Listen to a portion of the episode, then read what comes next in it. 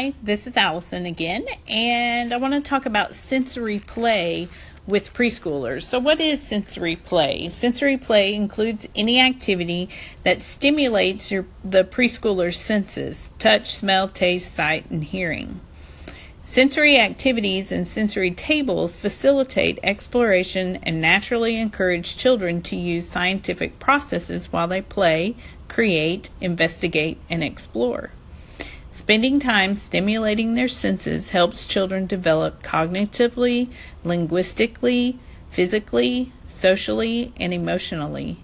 Children learn best and retain the most information when they are engaging their senses. So some skills that are developed through sensory play: problem solving, decision making, math skills, science skills, descriptive language, expressive language, finding meaning for words that we use, eye and hand coordination, self-control, confidence, decision-making, eagerness to learn and experiment. These are all things that skills that develop through sensory play. So what can we do?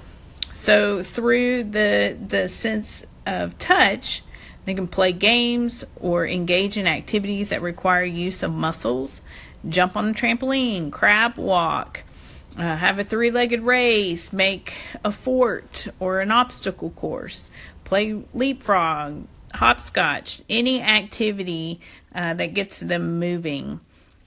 Sight, and experiment with light around the room. Or parents, if you're listening to this at home, you can do this. Play with candlelight, flashlights. Obviously, if you play with candlelight, supervise carefully. Explore with colors by adding food coloring or paint with each other's faces, or tie-dye clothes or other fabrics. Paint each other's faces. Play catch with a ball. Dot to dots, trace different body parts, hands or legs or feet, play I Spy. Hearing, play different listening games. A great one is to take plastic eggs, have two plastic eggs filled with the same thing. So two plastic eggs filled with two pennies. Two plastic eggs filled with some rice, two plastic eggs that are filled with dry beans, different things that would make different noises. And then you mix up the eggs, and then you pick an egg and you shake it, and they have to find the matching sound. Preschoolers love that game. So you can use your imagination and have two empty ones that make no sound at all. It's a matching game, but they're having to listen to see what sounds match.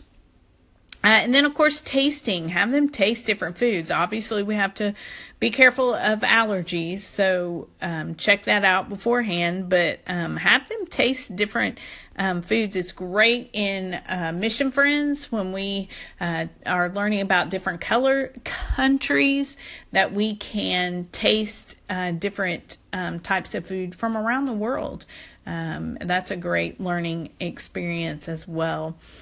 Just make the learning time exciting. Use your imagination, as we encourage the preschoolers to use theirs. But the more you mix it up, the more exciting it is, and preschoolers will want to come and see what's happening this week in their classroom. Parents as well, think of these things as there are the weekends or when things might be a little bit slow, and you're like, what in the world am I going to do with the kids?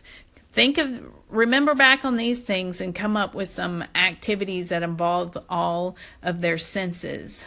And you'll have some great time experimenting and doing things with your kiddos. So thank you again for loving preschoolers, and until next time, bye-bye.